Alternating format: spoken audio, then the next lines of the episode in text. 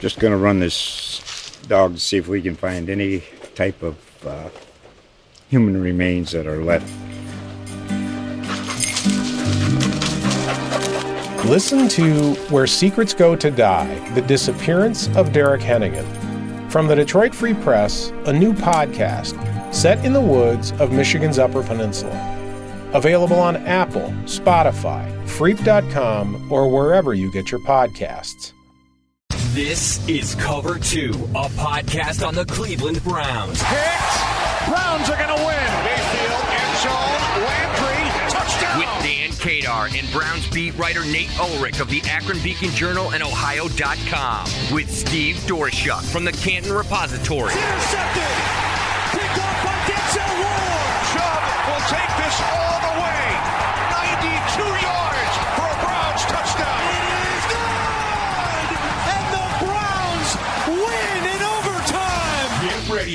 Fans. Now, Cover Two, a podcast on the Cleveland Browns. All right. This is George Thomas from the Akron Beacon Journal with Nate Ulrich from the Akron Beacon Journal and Marla Ridenour from the Akron Beacon Journal. It's an all Akron kind of thing tonight. And we're here for Hit It and Quit It. we're going to break down real fast, and it's real fast because it's the third preseason game. And, you know, there's one big story of the night I'd like to think, and that's that's how the offense looked for those two series that some some of the starters were in. So what do you think, Nate? Well, you know, it wasn't perfect, but it wasn't bad either. I think it was pretty good overall. You know, two batted passes on the first series, uh, a drop by Austin Hooper, a holding penalty on Nick Harris, um, you know, a false start in the next series by Jedrick Wills Jr.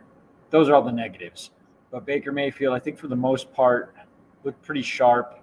He went four for four on the second series, two consecutive uh, passes to KhaDarel Hodge, uh, I think 20 and 22 yards for the touchdown. So, you know, I thought that there was a lot of good things. I thought it was actually pretty valuable for uh, Nick Harris to get in there as the center with JC Tretter. Uh, you know, I don't know, not a serious injury or anything. He was in uniform tonight, um, you know, but didn't go through like the pregame warmups when the starting offensive line lined up.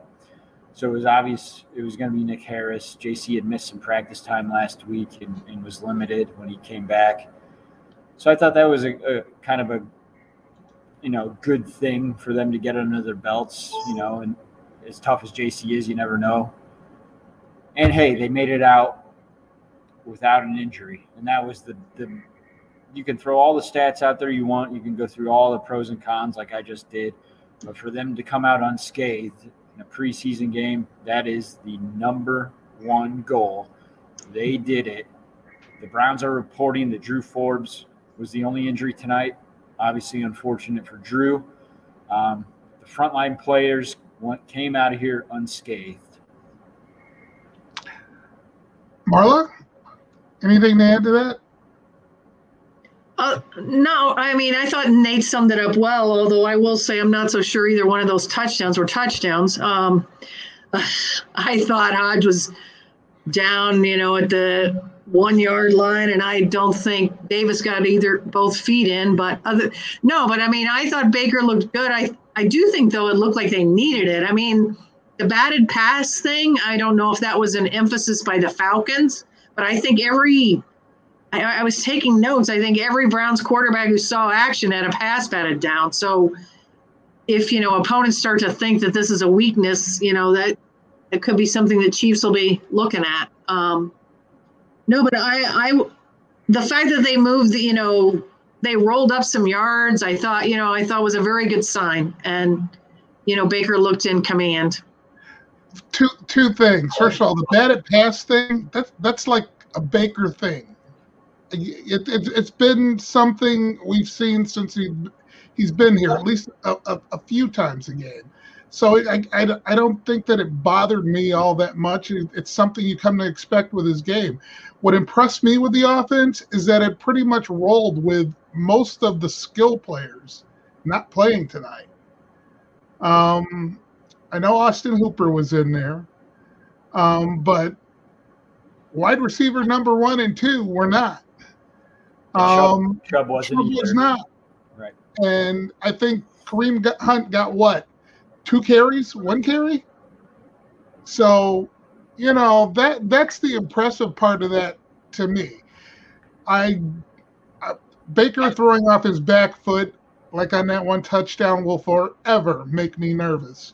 it's something they, they teach you not to do. But he does it, and I guess he, he feels he has the arm strength to do it. I'll disagree on the touchdown though.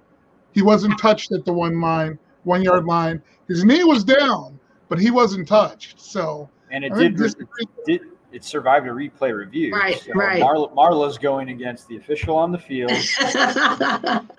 all the camera angles for Sunday Night Football that the, the replay official had. But no, um, I, I- I'll say this to George. Uh, to your point, yeah, I mean it was Donovan Peoples Jones, KhaDarel Hodge uh, is the starting receivers, and Anthony Schwartz uh, got in he saw some action, yeah. and he drew that uh, pass interference penalty on the first series that got them, you know, um, you know, a big chunky yardage. And so that was his NFL preseason debut. That's that's the point of mentioning him. He he missed a lot of camp with those hamstring issues, uh, but made it back for this and is definitely on the team as a third round pick. Um, KhaDarel Hodge is interesting though, guys. A touchdown catch tonight and in the previous pre- preseason game against the Giants. A special team stalwart, as uh, Mike Priefer recently told us in our group interview, Adam Barrio. Uh, but I don't know. It's going to be tough uh, because this receiver room is very crowded and interesting. And Hodge uh, just got down uh, or just got up to the press box from the locker room area uh, here at Mercedes Benz Stadium, which is gorgeous. First time I've been here, first time the Browns have been here. Hodge said that, hey, I could, I, I'm comfortable with my performance in this camp and preseason. I think I did everything I could, but I could be here, I could be somewhere else.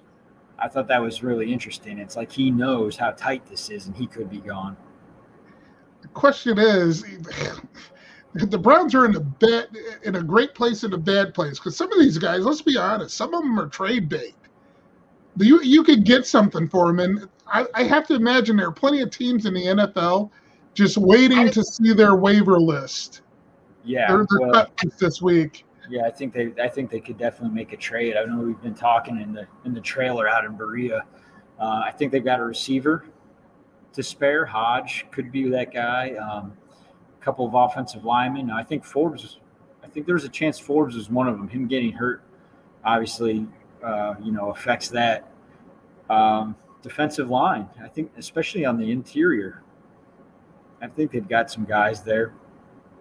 Uh, I wouldn't be surprised if they make a trade. Andrew Berry was on the pregame show in a previously recorded interview with the in-house radio show that the Browns have, but it aired tonight, and I listened to it, and uh, he said that it's not you know breaking news or anything, but he said, you know, we always have a uh, a very strong pulse on the trade market. It, it definitely can happen around this cut down. I think he's going to make the moves tomorrow. You know, the Browns are you know, kind of saying like, you know, be ready because, you know, Andrew Berry's tendency is to beat these deadlines by at least a day. So the cut down deadline's 4 p.m. Tuesday. So I think we'll be getting the moves, or at least a lot of them, tomorrow uh, before Kevin Stefanski talks to us on Zoom at some point.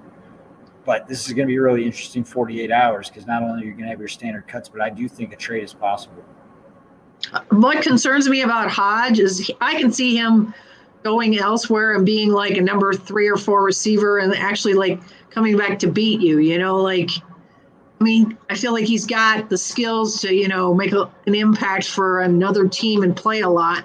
So um, that'll be interesting. And we, I think that's going to be a hard one to let him go Yeah, I, I, if it comes to that.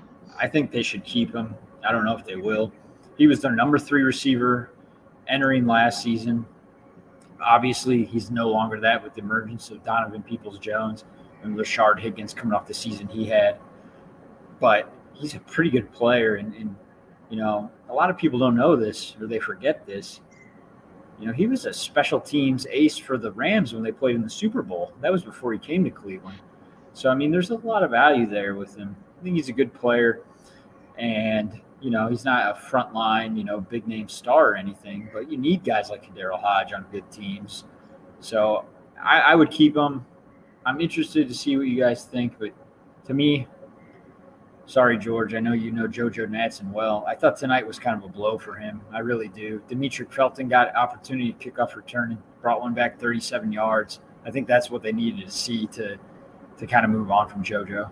Yeah, I think that I think seeing Felton out there, well, he did punts tonight too, didn't he? Yeah. Yes. Uh, seeing him in both roles, I think, was his test to see if they could could make a move with with with, with JoJo, and it's pretty evident that they can. So you know, it's a business. Yeah, and JoJo week. JoJo got his turns on um, both return phases, but it took a while. I mean, they had the other; they were cycling through the other guys that were in the return as returners before they got to him. So, you know, he's number one on the depth chart, uh, kickoff and punt returner, but wasn't handled that way tonight. Well, I would think you would think that you needed to see Felton. I I'm surprised he didn't give him almost all the work in that regard, just because you needed to see how he would hold up. But I, I agree with you on JoJo. I think, I mean, his punt return was for two yards. Felton was for eleven. You know, like, and that the kickoff return kind of like was a wow moment, kind of. Yeah, and Felton was on the team regardless, but I just think it really sealed the deal for JoJo because Felton downstairs said that his number one goal going into this game was to let the coaches know that he could handle all this stuff on his plate. And that was when I asked him about the, the big kickoff return. He said it was huge for him. So what he meant by that was not only running back and receiver, but being that dual returner and being productive at it. He was. So um, that's how I think that's going to shake out. Hodge is so. I, I'll tell you what, guys. I, I filed a 53 man roster last night. I have Hodge on it. Um, and after hearing him talk, I almost want to take him off because You he think he knows something? he seems like a guy who uh, knows it's going to be tough for him. Um, it could, it could, he could make it, but he could not, and that's what he said. So, you know, to hear a player say that, it, it's, it's usually a little eye-opening because I think most guys are more optimistic than realistic, and he was more realistic in his interview than necessarily optimistic. But I don't know what you guys think. There's a couple other things that we got to hit on, but Chase McLaughlin, uh, about the 57 yarder, I'm not worrying about that, but he missed the extra point at the end. I mean, this is an this is a you know the roof was open. This is a but this is a you know it's an indoor setting. This is a a stadium where you need to you need to be nailing kicks and to miss that extra point to end the preseason just to me says they're going to be looking at a way to get a kicker here, waiver wire, or maybe that's a trade target. Kevin Stefanski after the game was as non-committal as he could be about Chase when asked if he was comfortable with him as the kicker. Stefanski strikes me as the type of guy who's not going to let it, winning a game hinge on confidence in a kicker. I don't know if I said that right. I know You know you what I mean. mean? though. Yeah. He I, he wants to he wants to know his kicker's money. Period. I mean, you're right.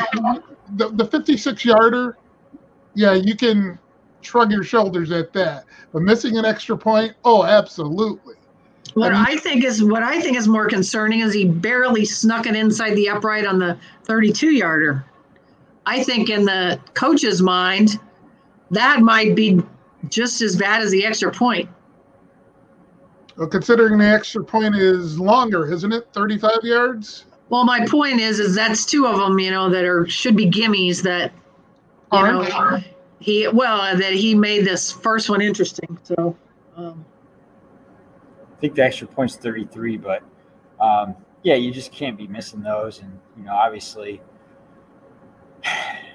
Priefer said this is a big night for him. And, you know, I just, man, I mean, I, I don't know if they're going to be able to get over that miss at the end there. Um, we'll see. I mean, they're at the very least, the very least, they're going to get somebody on the practice squad, just like they did last year when they, they had Austin Seibert. They stuck with him through a rough training camp, but they brought Cody Parkey onto the practice squad, and they made the switch after week one because Seibert had that disastrous opener in Baltimore. So that's what we're going to see. I don't know how you guys are looking at D tackle, D line, but Malik McDowell continues to rise. Uh, Cameron Malveaux. Cameron Malveaux with two sacks tonight. What about Jordan Elliott? Jordan Elliott with a couple tackles in a row, including one for loss, which really explosive there. But I think Jordan Elliott's on the team. Uh, but the other guys are definitely bubble guys. Um, you know, Jordan Elliott was the third round pick last year, so I've always kind of thought that investment was there. They're not going to give up on him, and you know, unless it were a trade or something where they're getting something pretty good in return. But I don't know. I mean, I Malik McDowell, Sheldon Day, Cameron Malveaux, those are all interesting names, and they're all active tonight. Um, I just keep thinking, can they cut can they cut Malik McDowell and get him to their practice squad because of his history?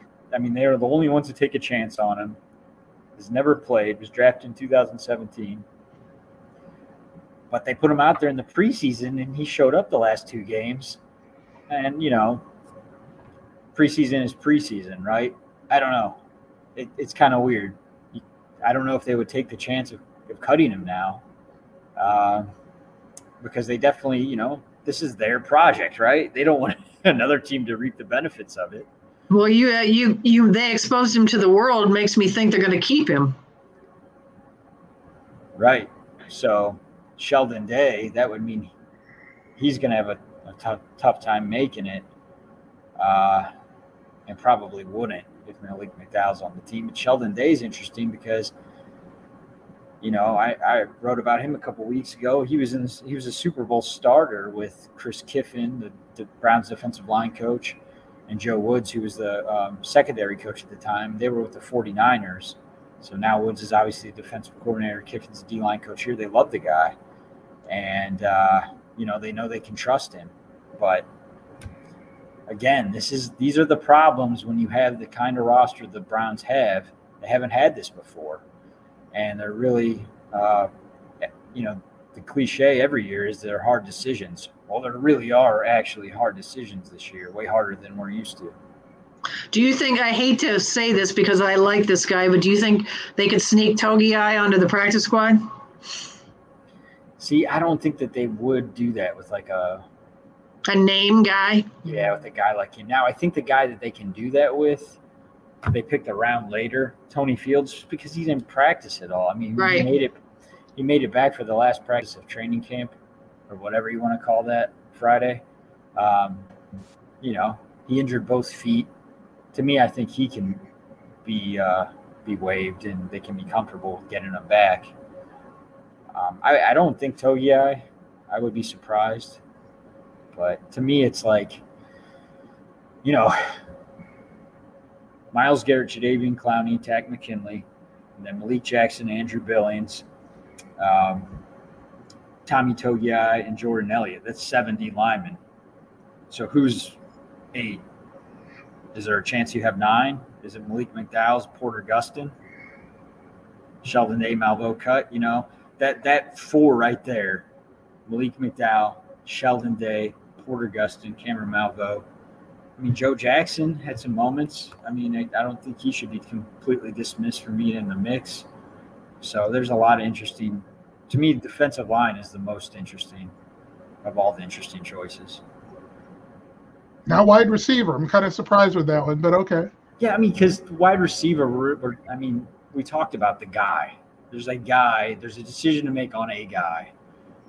It's KhaDarel Hodge. I, I mean, I, I kind of just think the JoJo discussion is kind has kind of ended. I'm not real wrapped up in it. And with defensive line, I mean, there's like four, five names. You can make an argument for any of them, and most of them aren't going to make it. Who was it the other day that said Malveaux was one of the guys that was hardest to block? I'm trying to remember. That was Hudson. That was Yeah, James yeah, Hudson. yeah. Yeah, I asked him because I thought it was uh, a decent question for him, just because he's played left tackle and right tackle throughout training camp, and he plays for the second team offensive line, so he's facing all these, you know, guys fighting for the backup jobs, and he said Malveaux gives him the most trouble. I just thought that was an interesting answer. That wasn't the one I would have picked. So, uh, What else, guys? Anything? Oh, is there anyone who made the team with their performance tonight? I, I have to imagine this roster was 90% set going into this game. And so you, probably more than that, but I don't. I almost I hate to be so negative, but I almost think the jobs were lost. Like I, I just keep thinking about if if Natson had any chance, Felton sealed it, and if McLaughlin would have made that last extra point, I mean, I know I know it's just one kick and you judge the whole body of work and everything, but just what a bad way to leave it. What a bad taste to have in your mouth to end it when you're facing this decision. Like George said, on a kicker, you want to you want to have confidence in because these this team the stakes are high. I mean, the stakes are high for a team with these expectations and with you know the talent to uh, to warrant such expectations. So I don't. I almost think it like you know Natson and McLaughlin. It's like I don't know. I don't. I don't. I don't see it. Um, you know, maybe. Maybe I don't know if McLaughlin would get cut like at like tomorrow, and they would go and they would have you know they've done this before, Marla. I'm sure you remember. They've done it where they've cut all their kickers. Like they, you know, Right. final final cuts. They don't have any kickers. Well, he's the only one. So if they cut him, then that would be it. Or they, or is he going to be a delayed decision basically because it'll depend on, you know, the waiver wire. I don't know.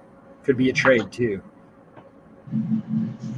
Yeah, but remember they'll probably have a kicker on the practice squad too. So, um, Yeah, yeah, So, which is how know. Parkey, you know, got the job last year. So, um, yeah. We went over that, and I think that's another possibility. But you know, one way to to get a guy you want is to trade for him, and I don't know who that would be, but the idea that the Browns are going to be low in the waiver uh, priority order or whatever um, because they had a good record last season. That that's an interesting uh, factor in all this. You know, if there's a if there's some kickers to claim, a lot of teams are going to be able to get them before the Browns. so but it's Well- going to boil down to who else needs a kicker if that happens. Hey, I hear half- Austin I think half Freiberg the had a league. great preseason. Say what about Austin? I, I hear he had a great preseason. So yeah, Yeah. well, I mean, I would think that ship has sailed, but Cody Parkey came back here. you never know. Especially when you need, like I said, you essentially need two. I mean, you know, so Yeah, and I think they will again, Marlo. I agree. I no matter what happens with Chase, I would think they would have two on the practice squad because of you can have 16 on the practice squad. We're still in a pandemic, and you you you have to be ready for your kicker right. to, to test positive. I mean, we're that's where we're at again. So, um, yeah, that's the position you definitely need to to, to have a uh, safety valve for. Right. All right, guys. I think we've hit on the salient notes for the evening. I mean, you know, actually, no, we haven't because they. How many defensive starters played? I think the DBs primarily. So it was a um, the D line. Uh, th- they were the backup ends. Myles Garrett and Clowney did not play. Um, your starting corners were AJ Green and Greg Newsome the second. So, you know, obviously Denzel Ward got the night off. Linebackers Anthony Walker Jr., Mack Wilson, and Elijah Lee. Uh, so, you know, Elijah Lee's not really going to be a starter, but the other two probably until, you know, JOK is ready to supplant Mack Wilson. Um, but JOK did not play with the, the stitches in the forehead. Your safety started. John Johnson. John third, Johnson had a good night. I saw. and Ronnie Harrison. They started.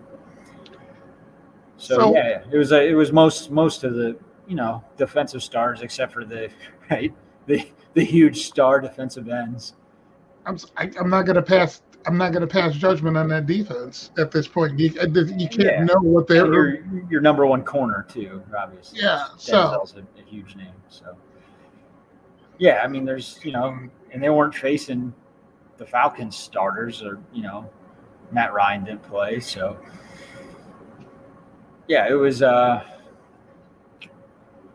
There wasn't there wasn't much to see there for me. It was mostly those backup linemen, those backup D linemen that we already talked about, fighting for spots, and a lot of them flashed that they knew it was at stake in the you know final audition.